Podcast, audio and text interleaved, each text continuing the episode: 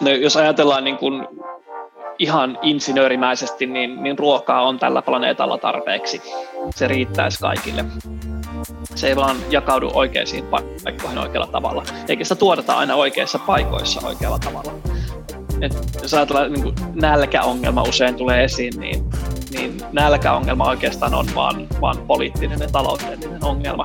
Kyllä meillä ruokaa oli tarpeeksi ruokkia kaikki. Terve kaikki FutuCastin kuuntelijat, uudet ja vanhat. Mun nimi on Isa Krautio. Istun täällä kämpässä Kööpenhaminassa karanteenissa. Viiden to- ruudun toisella puolella istuu William von der Paalen. Tervetuloa William hostina tähän jaksoon. Kiitos, tervetuloa mun podcastiin. Erittäin mukava olla taas täällä. täällä Miten ollaan. menee? Ihan hyvin. aika perussetti. Jotenkin ihan älytöntä, pakko sanoa, että tämä äänitetään. Tänään on 16. huhtikuuta. Mä näin jonkun memen, missä joku sano, kysyi, että miten maaliskuu kesti 90 päivää ja seit, puolet huhtikuusta on mennyt kolmessa sekunnissa, niin vähän semmoinen fiilis, jotenkin tottuu tähän karanteenielämään aika nopeasti ja, ja niin kuin kohta ollaan toukokuussa, sitä on ihan, ihan ihmeellistä tämä elämä. Kyllä, en mä oikein muista minkälaista normaalia elämä enää oli. Se on vähän niin kuin mennyt ohi sivusuuntosta. Niin, se on nyt vähän nähty juttu. Se on vähän nähty juttu. Mutta meillä on vieressä tässäkin jaksossa onneksi, ettei vieraan tarvitse kuunnella meidän selitystä koko ajan. Ja tällä kertaa vieras on Lauri Reuter. Tervetuloa. Terve. Kiitos. Haluatko Lauri e- esitellä itse nopeasti? Te olet varmaan parempi siinä kuin minä. Kuuntelijat um, tietää. Wow. Uh, mä siis kieriskelen jonkunlaisessa identiteettikriisissä parhaillaankin ammatillisen identiteettini kanssa, mutta tota, uh, mä olen toipuva tutkija.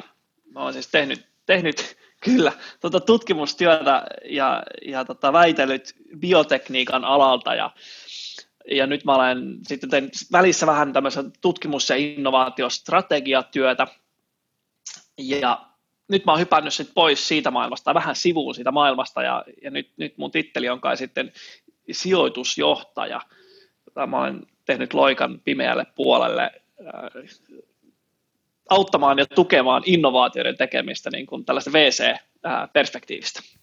Just niin. Ja tota, sä kerroit tuossa ennen kuin aloitettiin, että te oikeastaan just tänään tiedotitte siitä, että te saitte teidän rahaston kerättyä loppuun ja, ja niin kuin maaliin.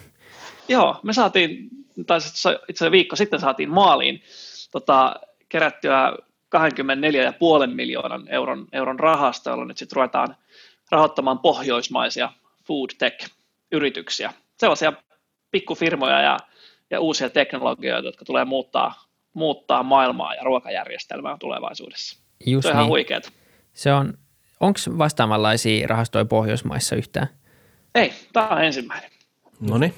Tämä on ensimmäinen sellainen rahasto, joka niin kuin keskittyy ihan kokonaan foodtechiin ja, ja me uskotaan, että meillä on semmoinen niin kuin tiimi kasassa meidän rahastossa, joka pystyy auttaa aika paljon sit siinä siinä työssä muutenkin kuin pääomalla.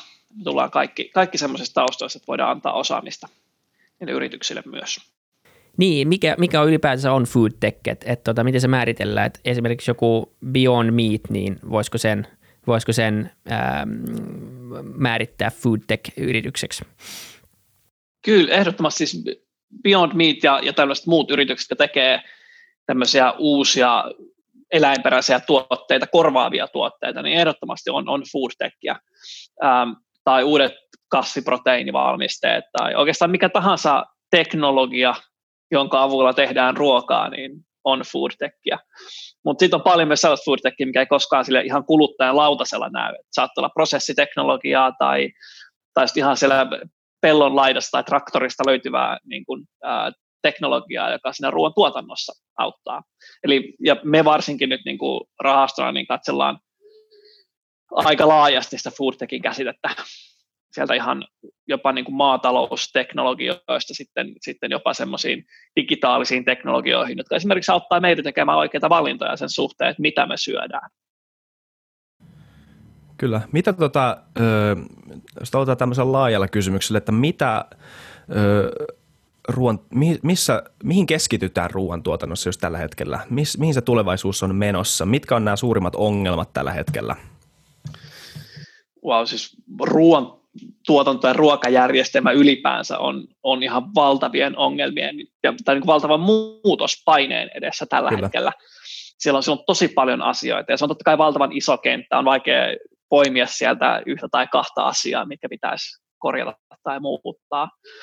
Mutta yksi semmoinen iso, iso teema, jonka ympärillä nyt pyöritään paljon, on, on eläinperäisten tuotteiden vähentäminen tai niiden kulutuksen vähentäminen, äh, koska näyttää, oikeastaan näyttää siltä, että niiden niin kuin kysyntä on, on lisääntymässä räjähdysmäisesti, niin sitä pitäisi pystyä nyt taittamaan kiireesti jollain, koska meillä ei vaan pallolla riitä resurssit siihen. Ja sitten toinen on tietenkin se, että miten me, miten me valmistaudutaan siihen, että ilmastonmuutos muuttaa paljon sitä ympäristöä, missä me ruoka tuotetaan. Jos ajattelee ruokaa, niin, niin se niin on lähtökohtaisesti tosi altis kaikille muutoksille ää, säässä ja ilmastossa ja, ja milloin sataa ja milloin ei sada, missä paistaa milloinkin. Ja myrskyt, kuivuudet, tulvat, ne kaikki vaikuttaa suoraan maatalouteen tosi vahvasti. Se on semmoinen yksi iso, niin kuin, jos vaihdetaan koko planeetan perspektiivistä, niin ongelma, jonka kanssa kamppaillaan paljon. Sitten tietenkin kolmas osa ajatellaan se, että, että miten me syödään. Ruoka aiheuttaa tällä hetkellä ihan valtavasti terveysongelmia. Ei pelkästään se, että ihmisille ei riitä ruokaa, vaan se, että me niin kuin rikkaissa länsimaissakin syödään väärin. Ruokavaliot on huonoja. Se johtaa sitten ihan valtaviin niin kuin, ää, terveydellisiin ongelmiin ihan niin kuin, isolla tasolla. Niin tämähän on yksi näistä ö, ikuisista niin jopa paradokseista, kun tulee ruoka, ruoantuotanto, on se, että jos katsoo sitä kokonaismäärää, mitä maailmassa tuotetaan tällä hetkellä, niin sehän riittäisi moninkertaisesti koko planeetan ruokkimiseen. Mutta sitten jotenkin nämä, jotenkin niin kuin, ö, vientiketjut ei vaan niin täsmää, tai joku siinä, joku siinä mättää. Onko tämä niin yksi niistä, mikä, mitä yritetään tasoittaa myös? No, jos ajatellaan niin kuin ihan insinöörimäisesti, niin, niin ruokaa on tällä planeetalla tarpeeksi. Se riittäisi kaikille se ei vaan jakaudu oikeisiin paikkoihin oikealla tavalla, eikä sitä tuoteta aina oikeissa paikoissa oikealla tavalla. Et, et jos ajatellaan, niin nälkäongelma usein tulee esiin, niin, niin nälkäongelma oikeastaan on vaan, vaan poliittinen ja taloudellinen ongelma.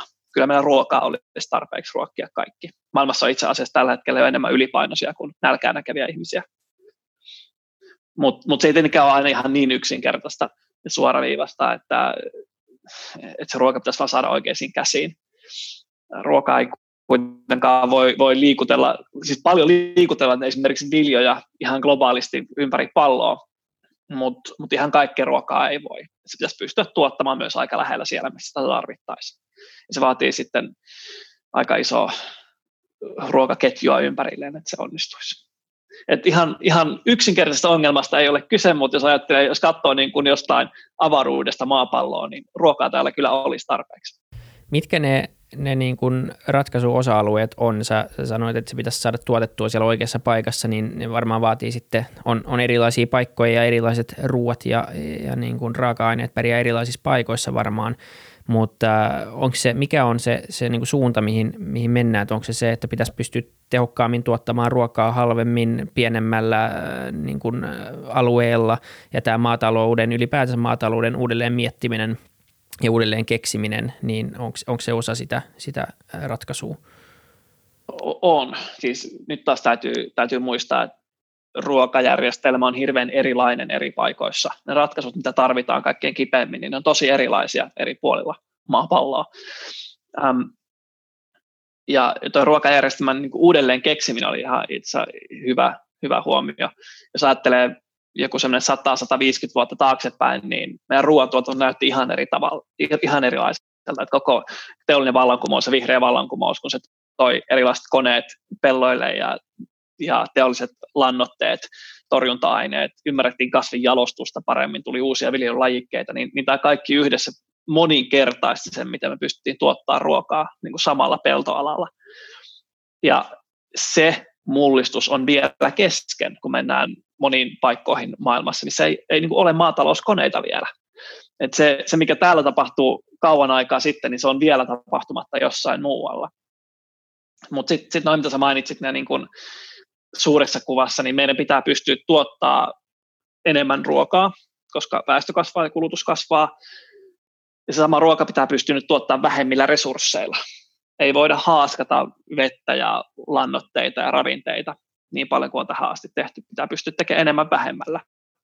Ja sitten se pitää pystyä tekemään myös pienemmällä pinta-alalla, eli, eli niin kuin tehokkaammin maankäytön suhteen, koska loppujen lopuksi niin kuin hedelmällinen maaperä on, on yksi niistä kriittisimmistä resursseista ruoantuotannon kanssa. Me nyt käytetään oikeastaan jo kaikki maa, mitä me voidaan käyttää ruoantuotantoon. Enempää sitä ei ole, ellei sitä hakata sademetsiä.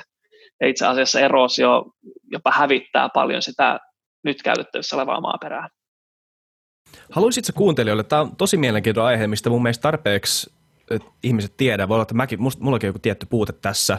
Mutta just tämä vihreä vallankumous, tämä Green Revolution ja Norman Borlaug, ja mä uskon, että monet, monet ihmiset ei edes ymmärrä, että mitä tässä on tapahtunut joskus 50-60-luvulla, milloin se tapahtuukaan. Tämä on tosi iso, tota, sehän on mahdollistanut miljardeille ihmisille jonkun tietyn, tietyn elämäntason. Kyllä. Joo, se, se, on, se on ollut ihan valtava harppaus, mikä on tehty No, on vaikea sanoa, että milloin se just tapahtuu, että ei se ole semmoinen, mikä tapahtuu yhtenä aamuna.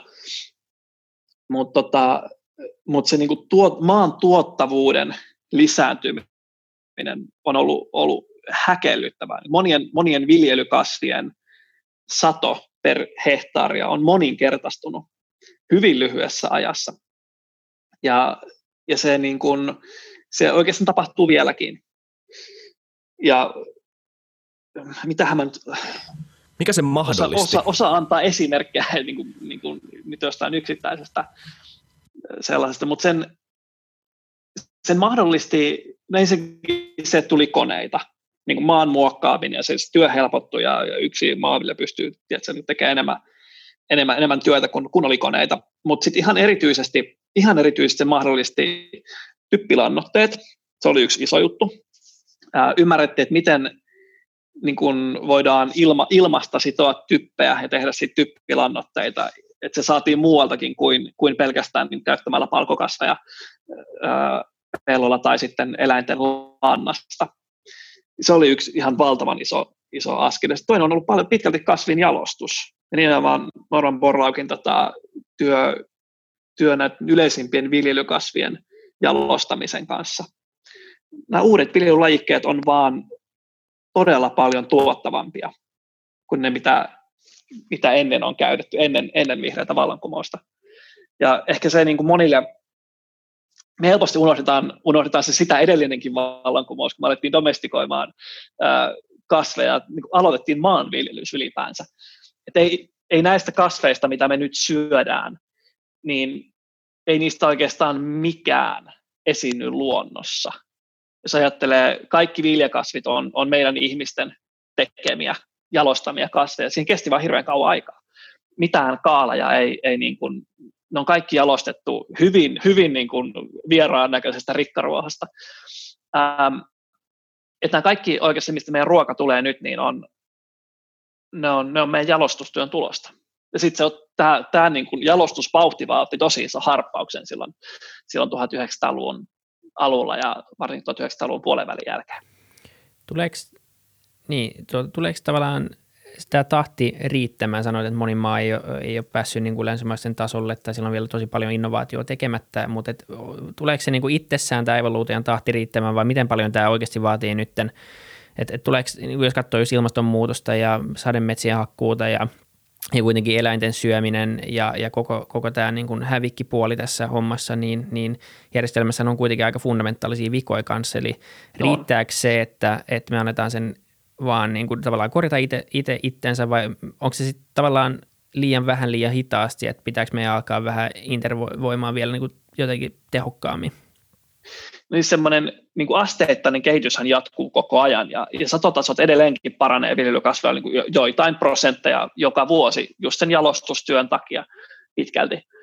Ähm, Mutta tämmöinen niin inkrementaalinen kehitys ei nyt vaan näytä riittävän. Et jotta, jotta me pystyttäisiin tuottamaan kaikki se ruoka, mitä kasvava ja vaurastuva ihmiskunta tarvii, ja jotta pystyisi tekemään se millään tavalla ympäristön kannalta kestävästi, niin, niin se vaatii kyllä nyt aika isoja harppauksia. Ja tietenkin se tuotantoteknologiassa vaaditaan harppauksia, mutta toisaalta sit pitäisi ottaa harppauksia myös siinä, että miten me syödään. E, ja, ja tässä kohtaa isossa kuvassa niin eläinperäisten tuotteiden, eden, etenkin niin kuin, ä, naudanlihan ja maitotuotteiden kulutus on, on, no ne syö kohtuuttoman paljon resursseja. ja aiheuttaa kohtuuttoman paljon ilmastopäästöjä. Ja niitä pitäisi pystyä pienentämään nyt tosi, tosi rajusti. Ja se, ei nyt, se on tavallaan vähän niin kuin paluuta menneeseen siinä mielessä, että, että meidän niin kuin lihankulutus on, on moninkertaistunut 50-luvulta lähtien.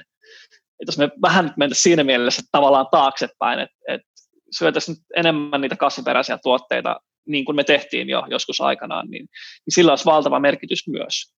Mutta mut, mut sitten on paljon, paljon, missä mä luotan ja lasken, lasken uuden teknologian varaan. Voidaan tehdä asioita ihan radikaalisti eri tavalla. Ja, ja siinä, on, siinä on, on, on isoja mahdollisuuksia vielä. Näin sulle toisiaan tietenkään pois. Meidän pitää samalla parantaa sitä nykyistä systeemiä, parantaa sitä tehokkuutta, että asiat tehdään fiksu, vähän fiksummin. Sitten meidän pitää muuttaa meidän kulutustottumuksia ihan merkittävästi, ja sitten meidän pitää myös kehittää ihan uusia tapoja tuottaa ruokaa, ihan uusia teknologioita. Joo. Mä haluan kysyä niistä teknologioista kohta tarkemmin, mutta pakko vielä kysyä, onko sulla niinku dataa siitä, mä en ole ikinä sitä selvittänyt, mutta kun nythän puhutaan tosi paljon siitä, että kasvissyönti lisääntyy ja, ja vegaanius lisääntyy ja, ja ainakin tuossa jossain vaiheessa joku vuosi sitten tai pari vuotta sitten vielä, niin mä muistan, että ne prosentit oli aika häkellyttävän pieniä, mitä ne niinku tosi maailmassa oli. Eli onko tämä vähän silleen, kun sä elät tämmöisessä Helsinki, Helsinki-kuplassa ja sun lähimmät ystävät on 20 30 niin, niin sä luulet, niin kuin, että maailmassa on aika paljon vegaaneja. Joo, kyllähän jos seuraa sosiaalista mediaa, niin voi jäädä semmoinen kuva, että, että puolet jengistä on jo vegaaneja, mutta tota, niin ei todellakaan ole. Et ihan, ihan puhtaasti kasvissyöjien ja vegaanien osuus väestössä, riippumatta nyt oikeastaan maasta, jos puhutaan Euroopasta, niin on tosi pieni, no ihan muutamia prosentteja. Mutta sitten mut sit semmoista ihmistä, jotka, jotka haluaa ja jotka on jo vähentäneet eläinperäisten tuotteiden kulutusta, niin se on oikeasti paljon isompi ja monet haluaisi vähentää, mutta ei välttämättä tiedä, että miten, ja se ei ollut ihan helppoa. Ja mä toivon, että nyt niin kuin uudet tuotteet, paremmat tuotteet, mitä on ihan viime vuosina tullut, niin helpottaa sitä paljon. Mutta oikeastaan se, millä on väliä, niin on sitten se, että, miten, miten se kokonaiskulutus käyttäytyy. Et lihan, lihan kulutushan Suomessa on no, vähän lisääntynyt. Nyt ehkä näyttää siltä, että se ehkä vähän taittuisi mutta sitten vasta kun, kun ne niin kun numerot näyttäisi, että mennään oikeasti alaspäin, niin sitten sit se on hyvä. Ja nyt sillä ei ole väliä, että oletko täysin vegaani, ja että kuinka iso prosentti väestöstä on täysin vegaani ja täysin kasvissyöjä. Se, millä on väliä, on se, että että me kaikki muut, että kuinka paljon me syödään lihaa esimerkiksi. Nimenomaan. Sillä, toi, sillä on oikeasti iso merkitys. Ja se keskustelu häiritsee ainakin mua tosi vahvasti, että se on niin mustavalkoinen, että, että, että niin kun se syyt, siihen syytetään paljon kanssa, että jos sä oot vegaani, niin se on, se on hyvä juttu, mutta se ei ole kaikille myös ihan terveyssyistä varmaan mahdollista, ja se ei ainakaan auta, että sit syyllistetään – syyllistetään kaikkia muita heidän ruokatottumuksista. Että, että mä luulen, että se, se paras tapa olisi, että, että ne ehkä ei olisi niin hirveän tarkasti, ne sanat itsessään jo on vähän ärsyttäviä, että, että miksi, miksi voidaan, niin kuin, että kyllä sä voisit joskus syödä lihaa, mutta se, että sä et söisi joka päivä lihaa, niin sehän on jo niin kuin huikea edistys tosi monelle ihmiselle, että jos sä syöt kerran viikossa vaan lihaa, jos sä aikaisemmin söit viisi päivää viikossa, niin kyllähän se, niin kuin, se on kuitenkin 80 prosenttia vähemmän kuin aikaisemmin niin täytyy muistaa, että monet meistä elää sen todellisuudessa, että lihaa syödään edelleenkin niin kuin joka aterialla. Että se ei ole vain viisi kertaa viikossa, vaan se on kolme kertaa päivässä. Mutta mut tämä on ruoan kanssa se ongelma, että me, ruoka ja syöminen on meillä niin, niin lähellä, ja se on jopa osa identiteettiä. Jos mietit niin kasvissyöjä tai vegaani, niin ne sanathan kuvaa ihmistä, ei ruokaa. Ja, niin. ja siitä, siitä pitäisi ehkä jo, tai se pitää niin kuin hyväksyä, että ruoka on niin lähellä. Ja sitten sit elää sen kanssa ähm, ja jotenkin pystyä irrottaa, irrottaa se siitä keskustelusta aina välillä ainakin. Mutta se on hankalaa. Ruoka on niin lähellä, se on niin iso osa identiteettiä. Ja sen takia sen muuttaminen on tosi hankalaa tietenkin. Ja sen takia kaikki uusi saattaa tuntua tosi oudolta ja vieraalta ja pelottavalta, kun se on vähän turhan lähellä. Niin, niin se on outoa, miten se keskustelu välillä nivoutuu siihen, että jotenkin ruokailutottumukset, niillä on jotain tekemistä sun niin kuin moraalisen identiteetin tai välillä jopa seksuaalisuuden kanssa, mikä ei niin kuin mitenkään liity, niin kuin, että mitä väl, tässä ei niin kuin mitään järkeä. Mutta toi, toi on tosi hyvä pointti just toi, että tämä vegaanius, lihansyömisargumentti tai jakautuminen on turha, koska siis sehän on just toi kokonaismäärä, niin. joka merkitsee, että jos sä syöt vähemmän lihaa, ole epätäydellinen vegaani. Se voisi olla ihan hyvä uusi juttu. Sille pitäisi niin. keksiä vaikka tittele, että olisi hyvä laittaa omaan someprofiiliinsa. Tässä on siis mä itse, mä itse en ole vegaani, enkä mä ole, ole edes kasvissyöjä. Mä, mä syön kyllä lihaa, mä syön sitä vaan niin kuin vähemmän kuin useiden ihmisten kotikissat. Et se määrä on tosi pieni. Ja mä niin koko ajan pyrin vähentämään sitä pikkuhiljaa sieltä, mistä helposti, helposti voi. Mutta yksi semmoinen niin life hack, minkä mä oon tehnyt nyt, on aina, se ilmoittautuu johonkin tapahtumaan ja siellä kysytään, että onko erikoisruokavalio. Niin, niin mä aina kirjoitan siihen, että ei, että ihan normaali kasvisruokavalio. Et, et noin niin, noin niin. semmoisia helppoja, missä meidän pitäisi tehdä siitä kasvisruoasta normaali. Mm. Ei, ei, se ole eriko, ei sen pitäisi olla enää erikoisruokavalio, eikä se oikeastaan koskaan ollutkaan. Herra Jumala, mehän on syöty kasvisruokia ää, niin kuin läpi historian. Nimenomaan, se on, se on hyvä pointti, että se, että, että se on vähän niin kuin taas ammutaan itteemme jalkaan, kun koulussakin järjestetään semmoisia niin kasvisruokapäiviä kerran viikossa. Sitten kaikki sanoo, öö, mä en halua tätä kasvisruokaa, mutta sitten jos olisi vain neljä kertaa viikossa kasvisruokaa, niin, niin tavallaan, ja hyvää sellaista, niin sitten se ei olisi niin, niin ehkä semmoinen asia, mihin kiinnittäisi huomiota. Et se, se on just tämä kategori, kategorisoimisen ongelma tässä on, on, niin kuin, on iso. Nyt me tullaan sellainen keskustelu niin kuin kasvis vastaan liha, mikä, mikä on niin kuin absurdi monessa mielessä, niin se, se saa ihan uusia piirteitä, kun meille tulee nyt sellaisia tuotteita, niin kuin, kaiken maailman, mitä mä nyt mielelläni kutsun kasvilihaksi, siis hyvin lihan makuisia, tuntuisia tuotteita, jotka ei kuitenkaan ole eläimestä peräisin. Niin oot sitten kasvissyöjä, jos syöt niitä? Niin, niin. No, tavallaan oot. Mutta tavallaan myös lihansyöjä, koska sä niin kun, syöt jotain, joka on ihan kuin lihaa.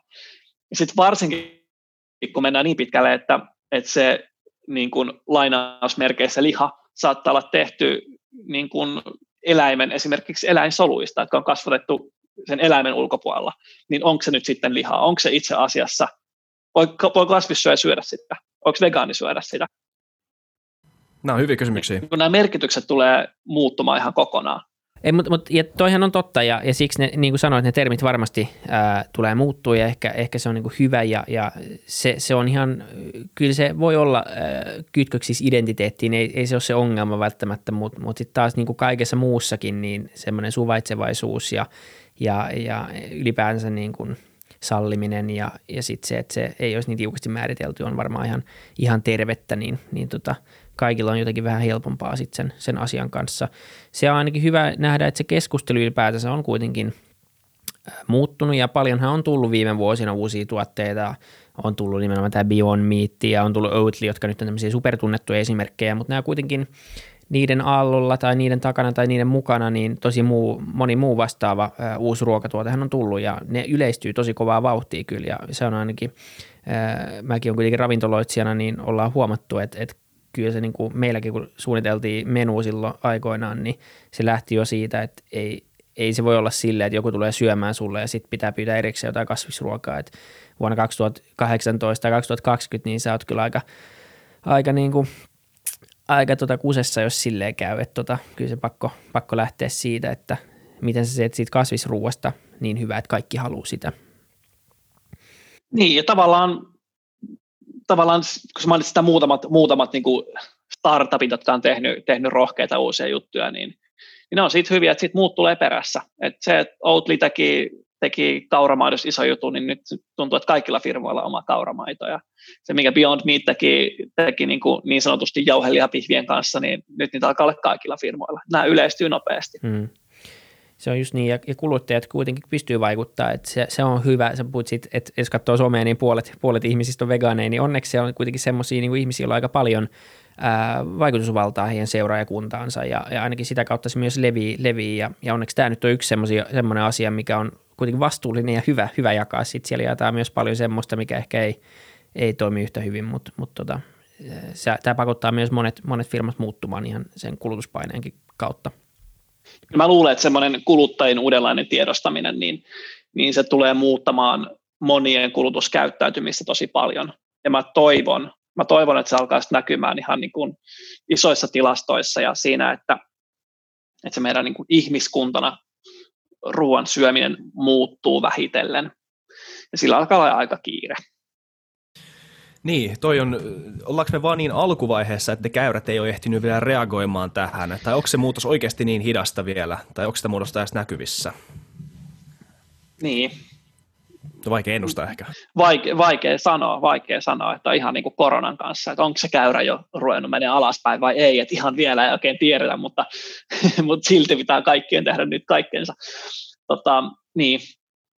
Ää, ei, ei, ei, ihan, ihan hirveän hyvältähän se ei näytä, jos katsoo tilastoja. Et, et ei, ole vielä, ei ole vielä montaa maata, joka olisi pystynyt niin kuin vähentämään lihankulutusta. Et tietenkin voi, voi miettiä, onko se ollut tilastovirhe, niin kuin Ruotsissa näyttäisi Suomessa vähän, että olisi vähän notkahtanut, mutta, mutta se niin pienet notkahdukset ei vielä riitä, että pitäisi mennä niin kuin lujaa alaspäin.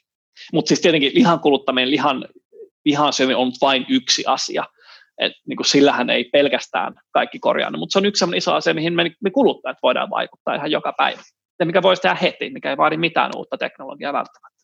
Se, mikä on tämän koronankin myötä nostanut vähän päätänsä aiheena, on paikallinen tuottaminen tämmöisen niin kuin maanosasta toiseen rahtaamisen sijaan, tai jonkunnäköisenä vaihtoehtona sille ehkä.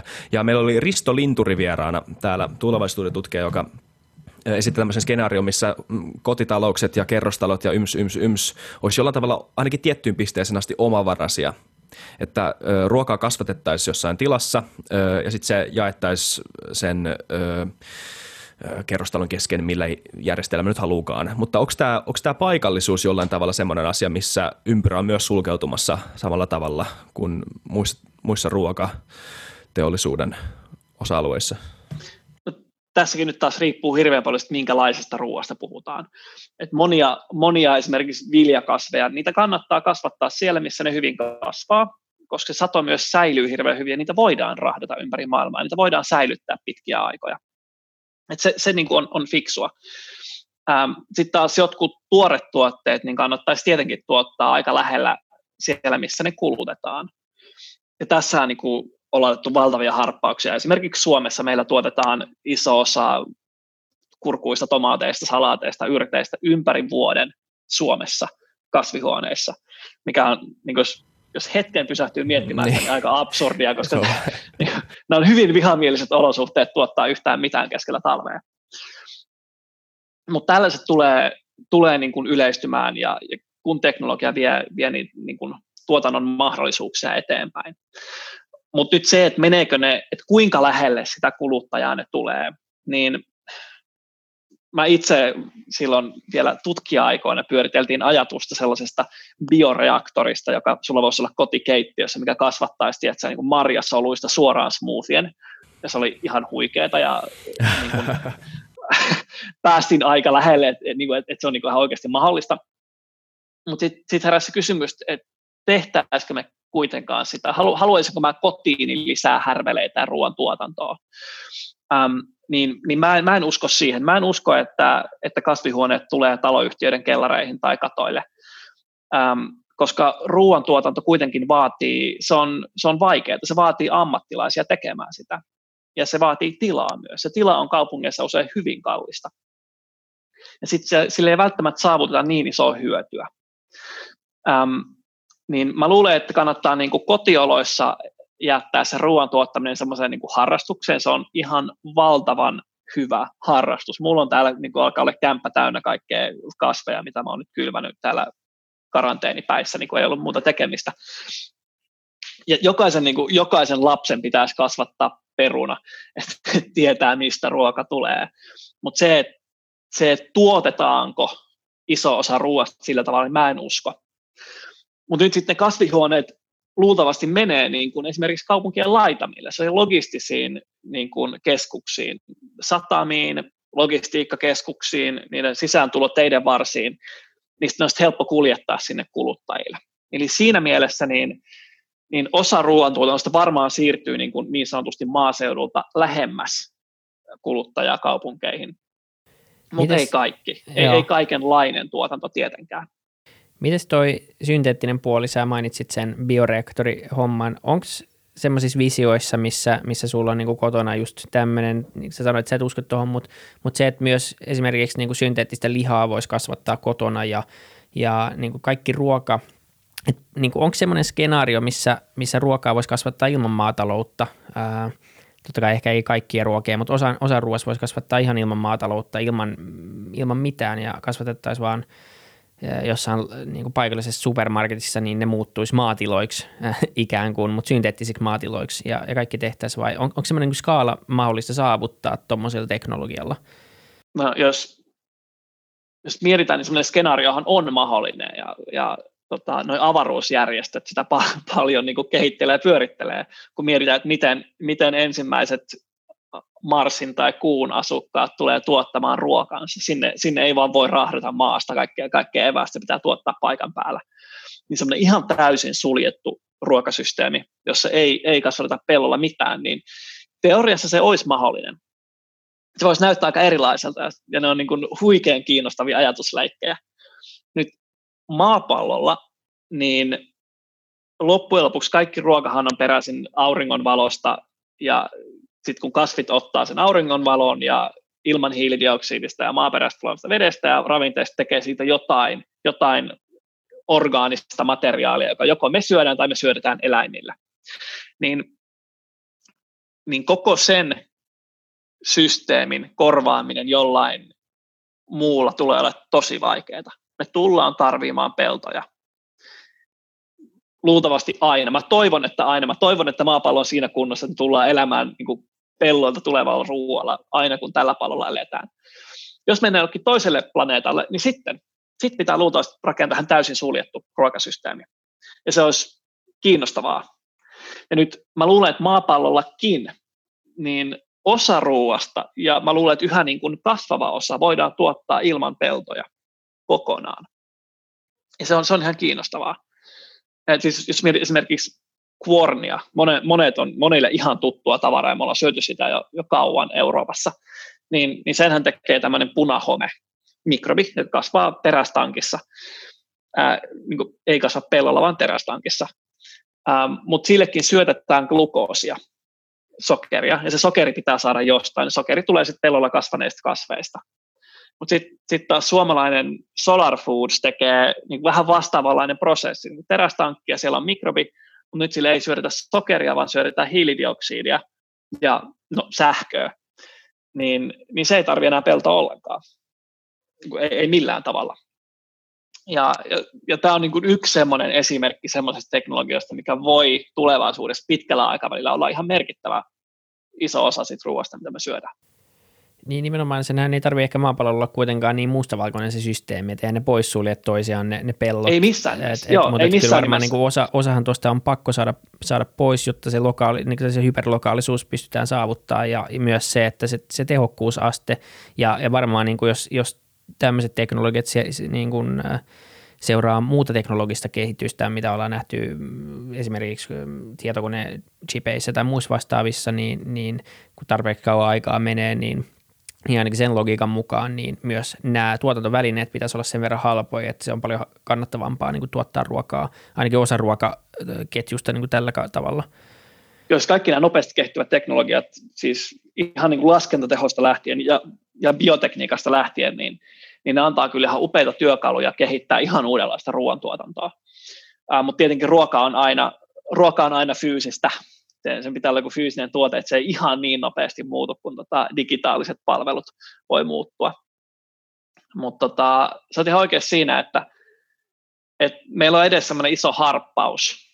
Et ihan yhtä lailla kuin metsästä ja keräilijöiden olisi, olisi aikana ollut vaikea kuvitella, että miltä maatalous yhteiskunta näyttää, ja toisaalta varhaisten maatalousyhteiskuntien on varmasti tosi vaikea kuvitella, että miltä näyttää moderni teollinen maatalous niin ihan yhtä vaikea meidän on kuvitella, että kuinka, kuinka radikaalisti erilainen ruoantuotanto voi olla, sanotaan sadan vuoden päästä. Se tulee olemaan tosi erilainen. Ja se tuntuu nyt niin kuin tosi vaikealta edes kuvitella sitä, mutta siihen suuntaan me ollaan menossa. Ja niin kuin sanoit, niin, niin nämä tulee, tulee elämään rinnakkain. Että kyllähän me edelleenkin metsästetään ja keräillään. ei, niin kuin se ei poistunut mihinkään. Mm. Heillä on sen lisäksi vaan myös näitä muita tapoja tuottaa ruokaa. Joo, niin nimenomaan. Me ollaan vähän käyty läpi näitä paradigmoja jo, mutta mitä, öö, minkälaisia tämmöisiä suuria muutoksia sä näet edessä? Ihan rakenteellisia muutoksia. No yksi semmoinen, jos hypätään vähän niin kuin ruoan tuotannosta sivuun, niin semmoinen, semmoinen kiinnostava ja ehkä niin kuin jollain tavalla ristiriitainenkin aihe on se, että et, et miten me syödään. Et tähän, ihan, tähän asti ihmisen historiassa niin me ollaan syöty paljon sitä, mitä on ollut saatavilla. Et, et jos sulla on ollut, ollut perunoita ja hirviä, niin sit niitä on syöty. Ähm, ja niillä on tultu toimeen. Ja nyt me ollaan, eletään semmoista aikaa, että me, me oikeastaan syödään ihan mitä me halutaan niin suomalaisessa kontekstissa. Jos se on aika kävellä, hämmästyttävää jo. Niin, voidaan kävellä ruokakauppaan ja ostaa niin kuin melkein mitä vaan sieltä. Ja, ja se on aika jännä tilanne ja on paljon johtanut siihen, että, että me, me syödään omituisilla tavoilla ja aika paljon väärin. Ruokavaliot on aika pahasti vinossa.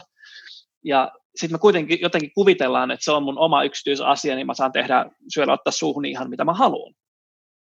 Mutta nyt ehkä, ehkä niin kuin koronan myötä mä toivon, että herää sellainen ajatus myös siitä, että ihan yhtä lailla kuin nyt me ollaan kaikki vastuussa toistemme terveydestä, niin ihan samalla tavalla ei oikeastaan se, mitä mä syön, niin ei se ole ihan mun yksityisasia. Varsinkin niin kauan kuin yhteiskunta on se, joka pitää sit mun terveydestä huolta, kun siinä menee asiat vikaan. Niin kyllä, kyllä meidän niin kaikkien yhteisellä vastuulla on, että me kaikki syödään terveellisemmin. Ja, ja jos me pystyisimme jotenkin fiksaamaan niitä ruokavalioita, niin kyllä siinä olisi, siinä olisi ihan valtava mahdollisuus A, vähentää ruoan ympäristövaikutuksia, B, vähentää niitä huonoista ruokavaliosta johtuvia niin terveyshaittoja. Ja, ja mä luulen, että tässä on tapahtumassa semmoinen muutos nyt niin kuin digitalisoituvan maailman myötä, että me löydetään parempia työkaluja ohjata meidän syömistä pois siitä, että laitetaan suuhun ihan mitä nyt sattuu mieli tekemään. Luuletko sä, että, että kuluttaja kuluttajat pystyy itse tuohon, tuohon muutokseen, kun, kun nämä on kuitenkin niin, niin hormonaalisia juttuja, joku alkoholi ja, ja rasva ja sokeri ja näiden niin sekoitukset, että et, et, monihan ei halua syödä näin, mutta sitten sä oot niin vähän kiinni siinä. Ja et, et niin. vaatiiko se niin tuotannollisia rajoituksia tai verotusta vai millä se niin lähdetään Jos, jos miettii ihan, niin kuin, ihan niin kuin omaa napaa, mm. niin kyllähän mä haluaisin syödä kauhean terveellisesti ja, ja niin kuin ympäristön kannalta tosi hyvin tietenkin. Se on mulle iso arvo mutta sitten kun mä menen niin tuonne markettiin, niin millä perusteella mä teen niitä valintoja siellä? Niin kyllä se aika hatara on, on, on ne niin kuin muka järkevät perusteet niille valinnoille.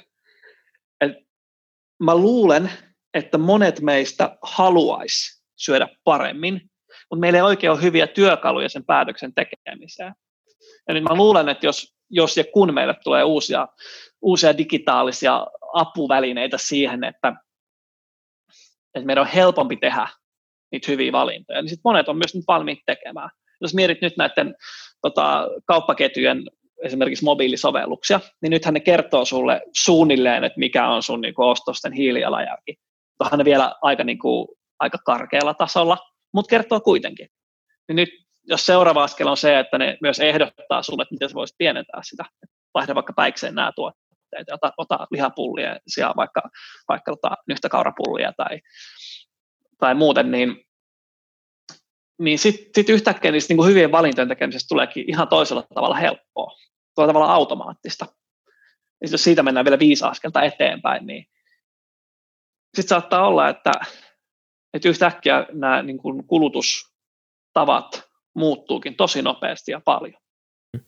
Ja totta kai se lähtee sit siinä mielessä kuluttajasta, että siinä vaiheessa, kun kysyntä, kysyntä kaikille huonolle ruoalle alkaa vähentymään selvästi, ehkä sitä siinä vaiheessa myös aletaan verottaa vielä tiukemmin tai, tai laitetaan jotain rajoituksia, niin sittenhän siitä tulee vähän semmoinen, semmoinen niin kuin terve, hyvä semmoinen kierre, että, että pikkuhiljaa niin, niin huonommat jutut katoaa. Ei ne varmaan kokonaan katoa ikinä, että aina tulee olemaan tiettyjä juttuja, mutta, mutta sitten ehkä se jossain vaiheessa tulee se synteettinen ruoka, että sä voit vetää sen jonkun super niin kuin terveellisen brokkolipalan, mutta se maistuukin, en mä tiedä, sipsille. Se olisi mun unelma. Mutta tota, sanon. on kyllä siis se, niin kuin, se kokemuksen irtikytkeminen siitä itse asiasta, mikä sulla on suussa. Niin tota, sitten jos mennään niin tosi juttuihin, niin kyllä sekin on jossain vaiheessa varmasti mahdollista. Et kun miettii, miten pitkällä niin kuin virtuaalitodellisuus on mennyt, niin sä voit nyt jo syödä asioita samalla VR-lasit päässä, niin se näyttää joltain ihan muulta. Jos olet koskaan koittanut syödä jonkun aterian silmät kiinni, niin tietää, miten paljon se visuaalinen niin kun, ärsyke vaikuttaa siihen, että, että mitä, me, mitä me kuvitellaan syövämme. Yllättävän vaikea tunnistaa ruokia tota silmät kiinni, tai kannattaa, kannattaa kokeilla vaikeeta. Joo, mä olin semmoisessa Dinner in the Dark, äh, se oli Singaporessa semmoinen, ei nähnyt mitään, äh, ja se oli ihan mahdotonta, siis sieni maistu kanalle ja, ja niin kuin kala maistu lihalle ja ihan sekaisin. Ja mä kuitenkin laitan paljon ruokaa ja vielä myyn sitä tosi paljon ja kuitenkin niin kuin ihan sekaisin. Niin mieti sitten, jos sä voisit laittaa niin VR-lasit päähän himassakin ja, ja syödä ja sitten se, niin kuin, se sieni näyttäisi kanalta, niin kuinka paljon sitten fuulaa sun aivoja. Että tavallaan meidän ei välttämättä, jos, niin kuin, jos on todellakin sellainen olo, että mä en halua luopua siitä kokemuksesta, niin kuin tämän syömisestä, niin, niin kokemuksista ja välttämättä elämyksistä ei tarvitse tietenkään luopua niitä voidaan vähän irtikytkeä siitä, että mitä sun suuhun oikeasti meni. Niin, mä luulen, että se mä riittäisi väit... tosi pitkälle. Mä, mä luulen, niin, että tuossa on niin kuin ei tarvitse ei tarvi mennä ihan niin pitkälle, niin, niin, niin mä väittäisin, että, että niin kuin teknologia ei missään nimessä ole makujen ja, ja, ja elämysten vihollinen. Että ei, niin kuin, ei me tulla syömään sellaista koeputkiruokaa, mikä maistuu niin kuin ei miltään, maistuu harmaalta, ei missään vaiheessa. Ikinä ei tule menee siihen. Ja se, niin kuin skenaariot siitä, että ihmiset söisivät pelkkää smoothieita ja pillereitä, niin, niin niin ei niihin tulla koskaan menemään ihan sen takia, että se syömisen kokemus ja niin kuin maailman kokeminen ruoan ja makujen kautta on niin tärkeä osa ihmisenä olemista, että se ei häviä mihinkään. Päinvastoin että se voi niin kuin jopa parantua, että keksitään uusia tapoja nauttia ruoasta. Mm. Ja tuo brokkolisipsi kuulosti hyvältä idealta. Miten tota, tämä on mielenkiintoinen piste, minkä ohi me ollaan menty. Tuntuu siltä ainakin, kun nyt meillä on valinnanvaraa näin paljon, mutta silti me ollaan tämä sama evoluutio, evoluution kautta kehittynyt apina, jossa on samat vaistot kuin ennen ja se, seurata näitä samoja impulsseja, mitä meillä on ollut tuhansia vuosia jo. Mutta tota, tavallaan kiteytyykö tämä keskustelu, jos pitäisi niin jonkunnäköinen suunta tästä löytää eteenpäin, että mitä kannattaa tehdä, niin, niin paljon tässä on kyse kuitenkin niin yksilöstä, ihan niin syyttämättä, mutta kuitenkin niin kyse on tässä kuitenkin sille, että pitää, pitää tottua jonkunnäköisen uuteen, ö, uuteen, uusiin tottumuksiin jollain tavalla. Tottua uusiin tottumuksiin. Niin, mitä näin, niin tällä, näin me ainakin, me länsimaalaiset, se nähdään. Että nyt se on, nyt se on paljon yksilöstä kiinni. Mutta tota, kyllä mä toivoisin semmoista ehkä jopa vähän vahvempaa ohjaamista Joo.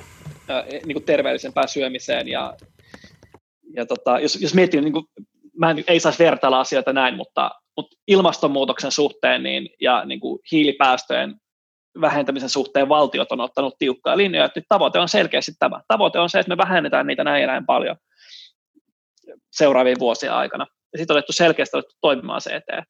Ja nyt ehkä niin kuin akuutimpi tilanne koronan kanssa, kun kun se on ihan iholla, niin, niin on, on ollut pakko toimia. Tehdään päätöksessä, toimitaan sen mukaan, ja kaikki tietää, että me joudutaan jostain, jostain hetkellisesti luopumaan, mutta se on meidän kaikkien parhaaksi.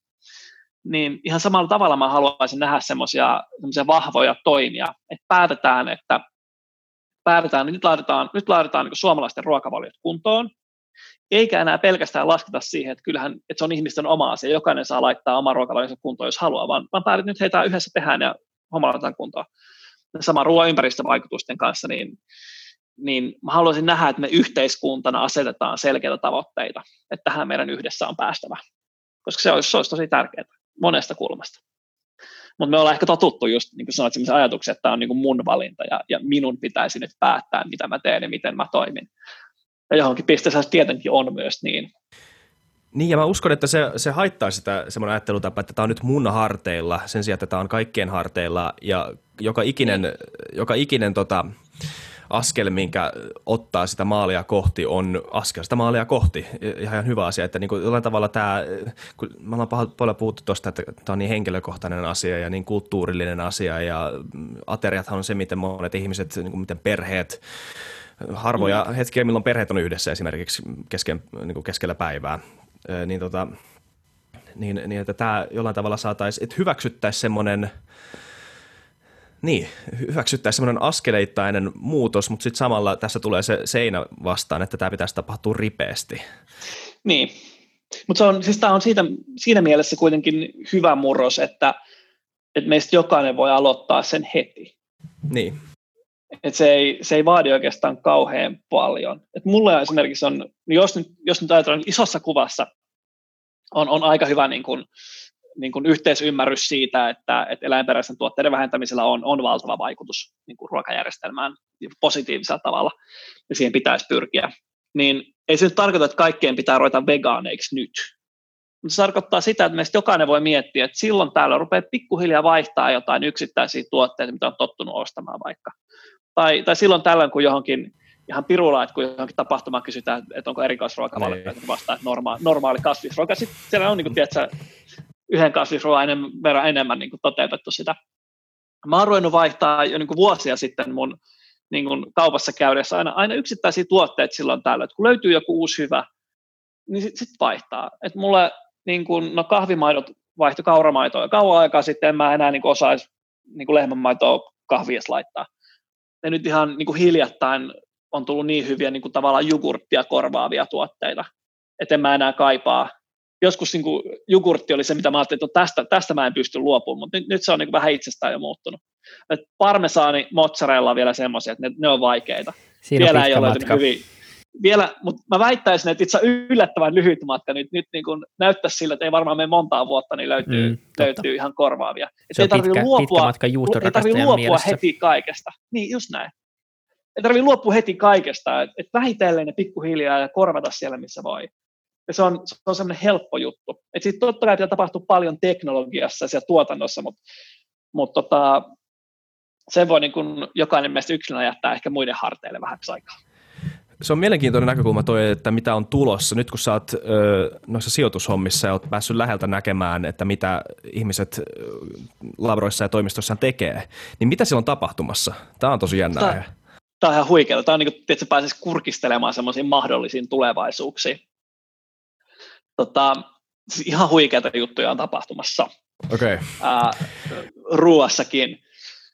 Ja tota, yksi semmoinen, yksi semmoinen ihan huima, huima niin kuin iso asia niin on se, että me on tähän asti oikeastaan käytetty kasveja ja eläimiä ruoantuotannossa. Ja vähän viitattiin aiemminkin siihen, niin nyt, nyt mikrobeista on tulossa semmoinen uusi, niin tavallaan kolmas semmoinen iso alue. Et siinä, missä eläimet ja kasvit niin domestikoitiin suunnilleen 10 000 vuotta sitten, niin, niin nyt meillä alkaa olla työkaluja ja välineitä hallita mikrobeja ja yksisoluisia eliöitä ruoantuotannossa. Ja se tarkoittaa niin kuin ihan kaikkea ää, erilaisista sienistä ja homeista, niin kuin Quorn esimerkiksi, sitten semmoisiin Solar Foodsin käyttämiin mikrobeihin tai, tai soluihin, joista kasvatetaan sitten lihaa ja, tota, ää, erilaisiin mikroleviin. Et sillä tontilla tapahtuu tosi paljon juttuja, ja sieltä tulee huikeita juttuja ulos. Sitten noin noi juustot on nyt semmoinen tietenkin mulle henkilökohtaisesti tärkeä, että tota, sitten kun tulee se parmesaani, mikä maistuu parmesaanilta, mutta, mutta niin on tehty jostain muusta kuin eläimestä, niin se kyllä tulee olemaan aika upea juttu. Soita mulle sitten, kun sä löydät sen, niin mä tuun sekä syömään ja mä voin tulla mukaan kanssa siihen jotenkin. Sitten yksi semmoinen, mikä nyt tulee niin kuin lähitulevaisuudessa, niin tota, siis mä syön kananmunia niin kuin aika paljon, ja kananmunat on niin kuin tosi hyvää ravintoa lähtökohtaisesti, kohtalaisen niin kuin ympäristöystävällinen tapa syödä proteiinia ja hyvää, hyvää ravintoa. Mutta siinäkin on sellaisia tiettyjä niin kuin, juttuja, miksi ehkä olisi syytä vähentää. Niin tota, nyt, on, nyt on tulossa Euroopan markkinoille esimerkiksi tämmöinen tämmöinen jenkkifirma kuin Just on tehnyt semmoisen niin kuin, niin kuin munakokkelin ää, mungpapujen proteiineista, joka, joka niin kaadat sen pullosta pannuun, niin se on ihan niin kuin munakokkeli maistuu ihan niin kananmunalle, mutta sitten on tehty kuitenkin pavuista. Ihan huikea tuote, ja se on nyt tulossa Euroopan markkinoille tässä ihan lähitulevaisuudessa. Niin, niin sitä mä kanssa odottelen. Voisin vähän leikata sitä mun kananmunien syömistä vähemmäksi. Tämä kuulostaa jännältä. Onko tämä oikeasti siis tämmöiset uudet ratkaisut, kasviperäiset ratkaisut on öö, öö, hyvä todistettu korvi, koska aina kuulee välillä semmoisia niin skeptikkoja, jotka sanoo, että sitten täällä on tämmöisiä niin sivuvaikutuksia, ja nämä päästöt on oikeasti vähän niin kuin tilastoitu oudosti ja tämmöistä, että niin kuin, tämä on ihan oikea no, ratkaisu. Siis, kyllähän, kyllähän jengi nyt aina tietenkin löytää, löytää niin kuin niin. huomautettavaa. Ja yksi semmoinen, mistä paljon napista on se, että korvaako ravitsemuksellisesti nyt sitten yksi yhteen kananmunan. Ei tietenkään. Niin. Ei, ei, ei ole tarkoituskaan. ja tai, tai niin kuin se, että korvaako kun Beyond Meatin pihvi nyt sit ravitsemuksellisesti suoraan jauhelihapihvi, niin ei tietenkään. Ja, mutta sitten jos, jos niin kuin jonkun ravitsemus on jauhelihapihvien varassa, niin sitten kyllä ruokavaliossa paljon muutakin vielä kuin, kuin, kuin lihan syöminen. Että ei ne, näissä niin kuin, ei pitäisi yksittäisten tuotteiden kohdalla tuijottaa niin paljon se, että korvaako ne yksi yhteen. Kyse on sitä ruokavaliosta ja siitä, että onko se kokonaisuutena hyvä. Ja, ja niin kuin on ihan mahdollista koostaa todella terveellisiä, hyviä, ihan kokonaan kasviperäisiä ruokavalioitakin. Mutta sitten se, että jos siellä vähän on eläinperäisiä tuotteita, niin se voi olla ihan hyvä ja niin kuin hyvä tapa helposti pitää ruokavaliot tasapainoisina. Mutta mut niin mä, mä en näe minkäänlaista syytä olla korvaamatta osa, ehkä jopa iso osa niin kuin uusilla tuotteilla. Se voi ehkä jopa monipuolistaa ruokavalioa paljon. Sitten se, että onko se ympäristö jalanjälki yhtä iso vai pienempi vai, vai minkälainen, niin niitä keskustelua on tietenkin ollut paljon myös. Joskus tuijotetaan liikaa hiilipäästöihin, ja ne ei aina välttämättä ole niin kuin massiivisen paljon pienemmät, joskus ne on ihan radikaalisti pienempiä. Sitten täytyy muistaa, että, että eläinperäisellä tuotannolla on paljon muitakin asioita kuin pelkästään hiilipäästöt. Et siellä on, on ravinteiden valumista ympäristöön ja, ja, ja monenlaisia asioita. Yhtä mittaria ei aina kannata tuijottaa kauhean paljon. Ja, nimenomaan... sitten jos mennään niin kuin tosi pitkälle, tosi pitkälle, niin sitten jossain vaiheessa tullaan, mä oon itse löytänyt itseni sellaisesta tilanteesta, jossa mä joudun pohtimaan etiikkaa ihan uudesta kulmasta.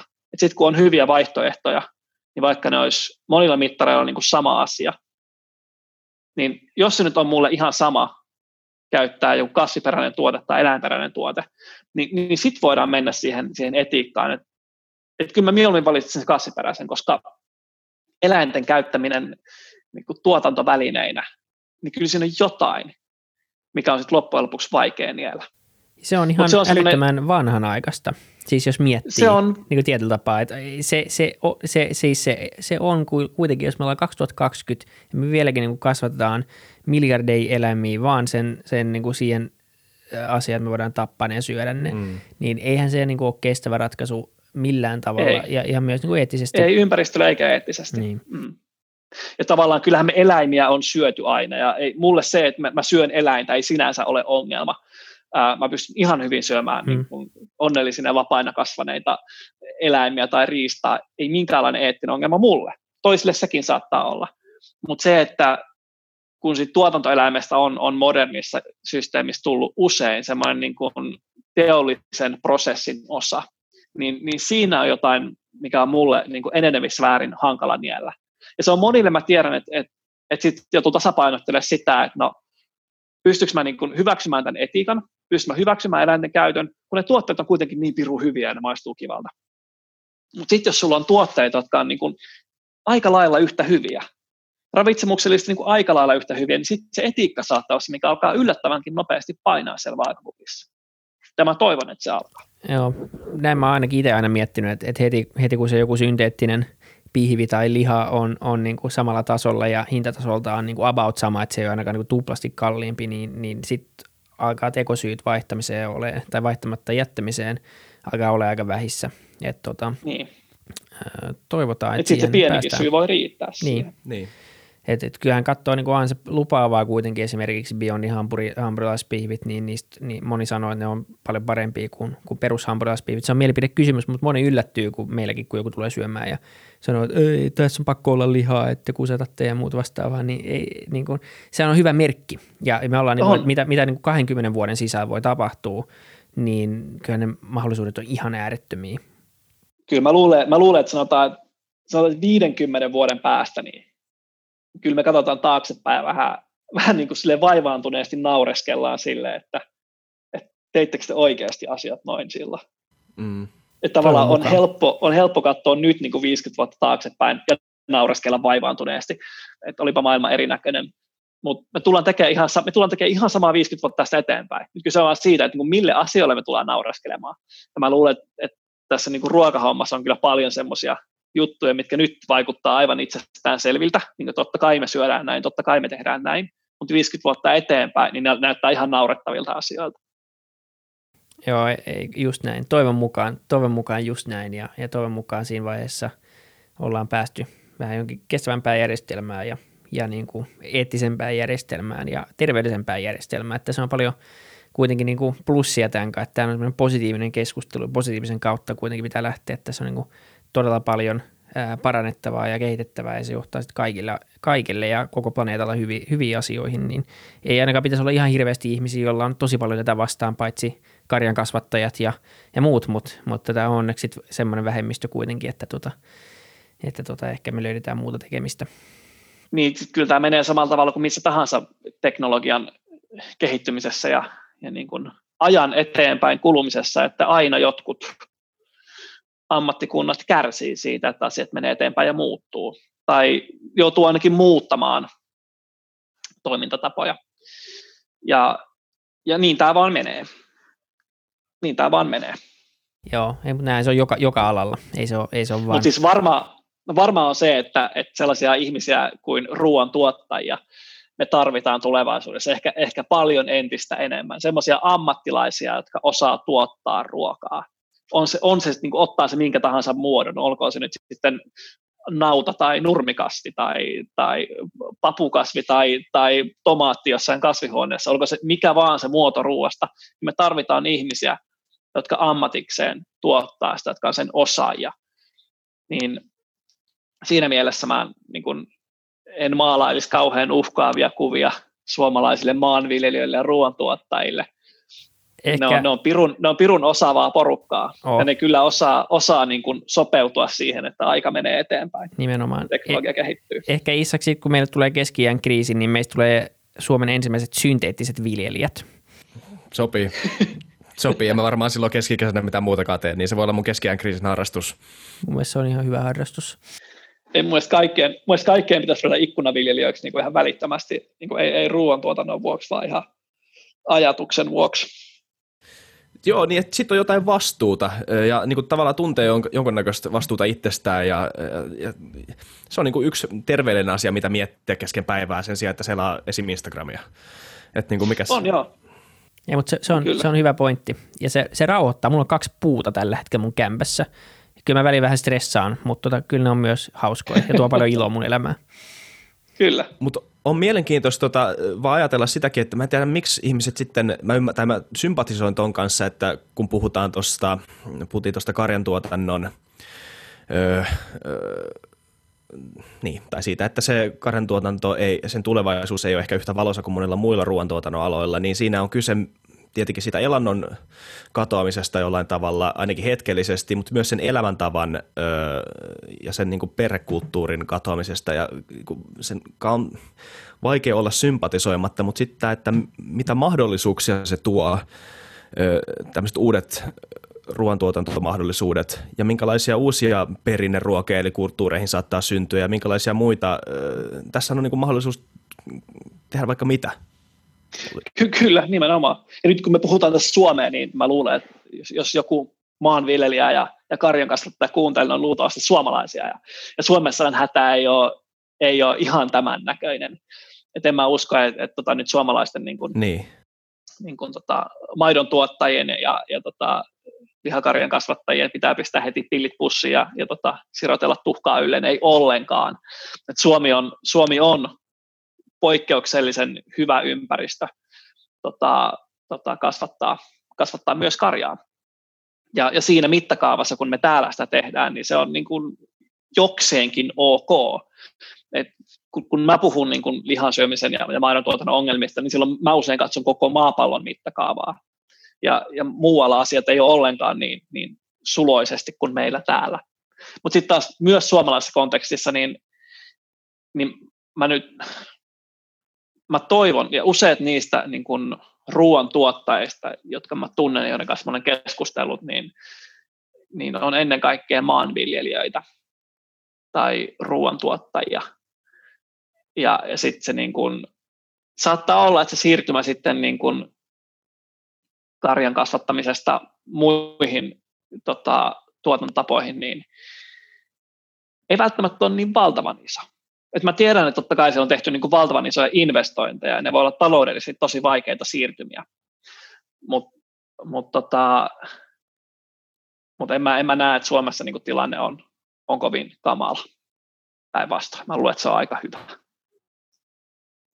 Ja meillä Suomessa, jos, jos suomalaiset vähentäisi lihansyöntiä merkittävästi, niin, niin ensin voitaisiin vaikka vähentää tuontilihansyöntiä, ja vaikka suomalaiset vähentäisi myös suomalaisen lihansyöntiä merkittävästi, niin sit sitä meillä niin kuin verrattain ympäristöystävällisesti kasvatettua lihaa voitaisiin viedä vaikka muualle siinä paikkoihin, missä sitten tuotanto ei ole niin järkevää. Hmm.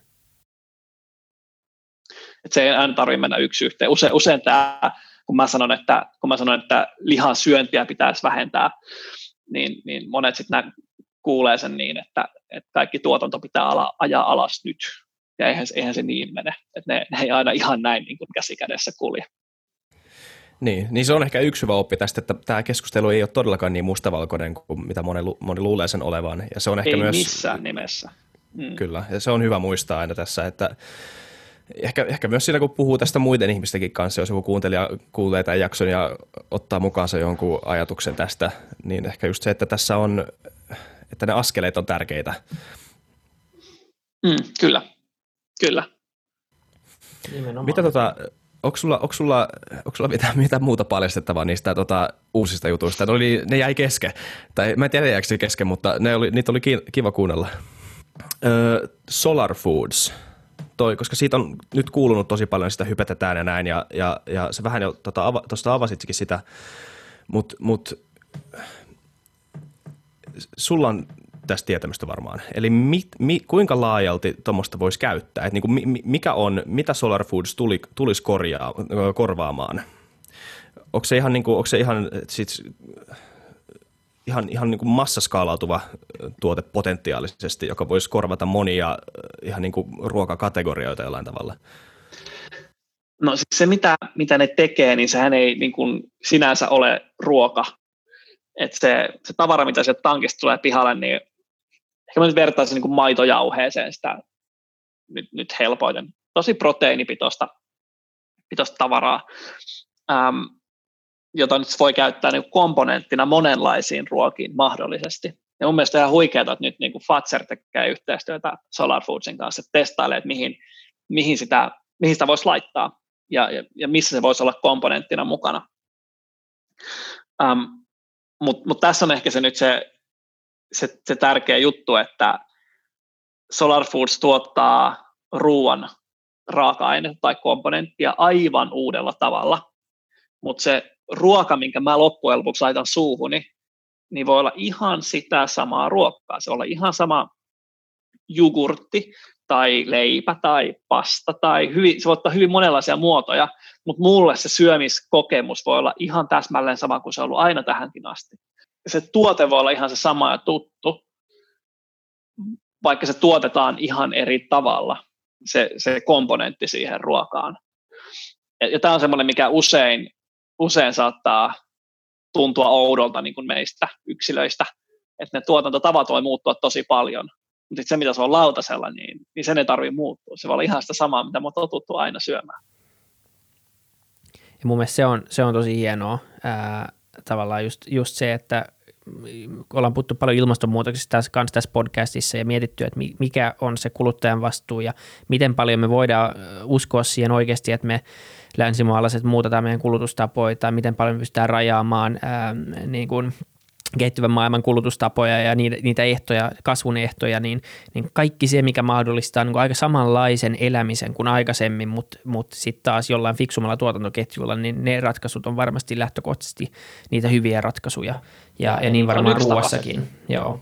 Se on se yksi tavallaan strategia tehdä sitä. Tehdään se, se muutos niin helpoksi, että sitä on vaikea olla tekemättä. Mm, niin. Niin, että sä oot, sit sä oot vaan niinku semmoinen mulkku vaan, jos sä teet. Sitten sun pitää oikeasti päättää, että, että mä en, minä en tee, koska minä en tykkää muutoksesta. Että se on ainoa syy, niin sit siinä vaiheessa niinku sut lynkataan. Siinä on se enemmistö kuitenkin tekee sitä mm. muutosta ja, ja se, mitä enemmistö tekee, niin sillä on kuitenkin se kaikkein suurin merkitys. Et se, se on yksi tapa. Sitten toinen on se, että vaan, vaan päätetään tehdä asiat eri tavalla. Ja nyt meillä on tässä meneillään tämmöinen tota, meneillään tämmöinen iso kollektiivinen harjoitus, jossa tehdään asiat tosi eri tavalla ja nyt on pakko. Et, et mä luulen, että me voidaan sitten jossain vaiheessa kyllä myös ohjata vahvemmin, vahvemmin muuttamaan niitä kulutustottumuksia. Sitä toivotaan maailman ja kaikkien kannalta. Tämä on ollut tuota super mielenkiintoinen keskustelu. Mä oon ainakin oppinut hirveän paljon uutta äh, ruuasta ja, ja tuotantoketjuista ja innovaatioista ja taas saanut ehkä vähän sivistystä lisää. Toivottavasti kuuntelijatkin. Kiitos, tämä on ollut tosi hauskaa.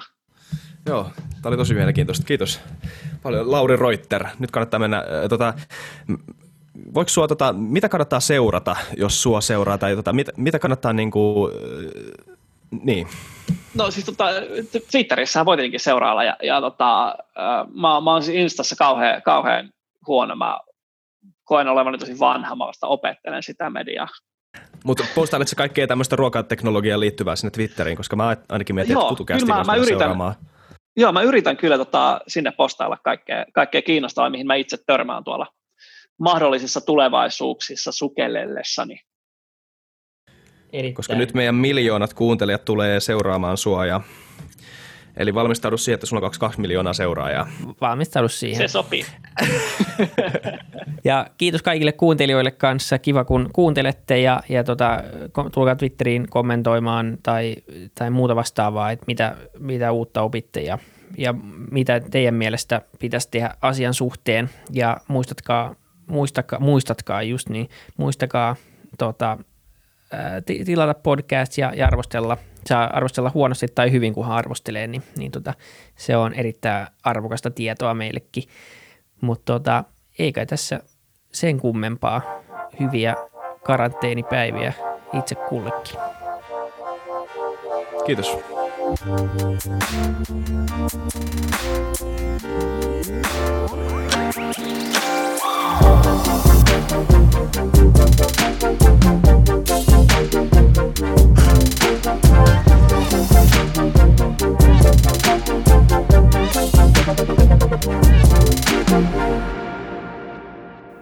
Kiitti kaikille kuuntelijoille, yhteistyökumppaneille ja FutuCastin koko tiimille. Isa Kraution ja William von der Paalenin lisäksi, Isa Kraution minä, tiimiin kuuluu tuotantovastaava Samuel Happonen ja media vastaava Tuumas Lundström. Ja kiitos Niko Noanalle tästä upeasta tunnaribiisistä, joka on mukana Lululandissa. Seuratkaa mitä somessa nimimerkillä FutuCast, millä tahansa podcast-alustalla ja niin ja saa arvostella. Mielellään. Thanks. Moi moi.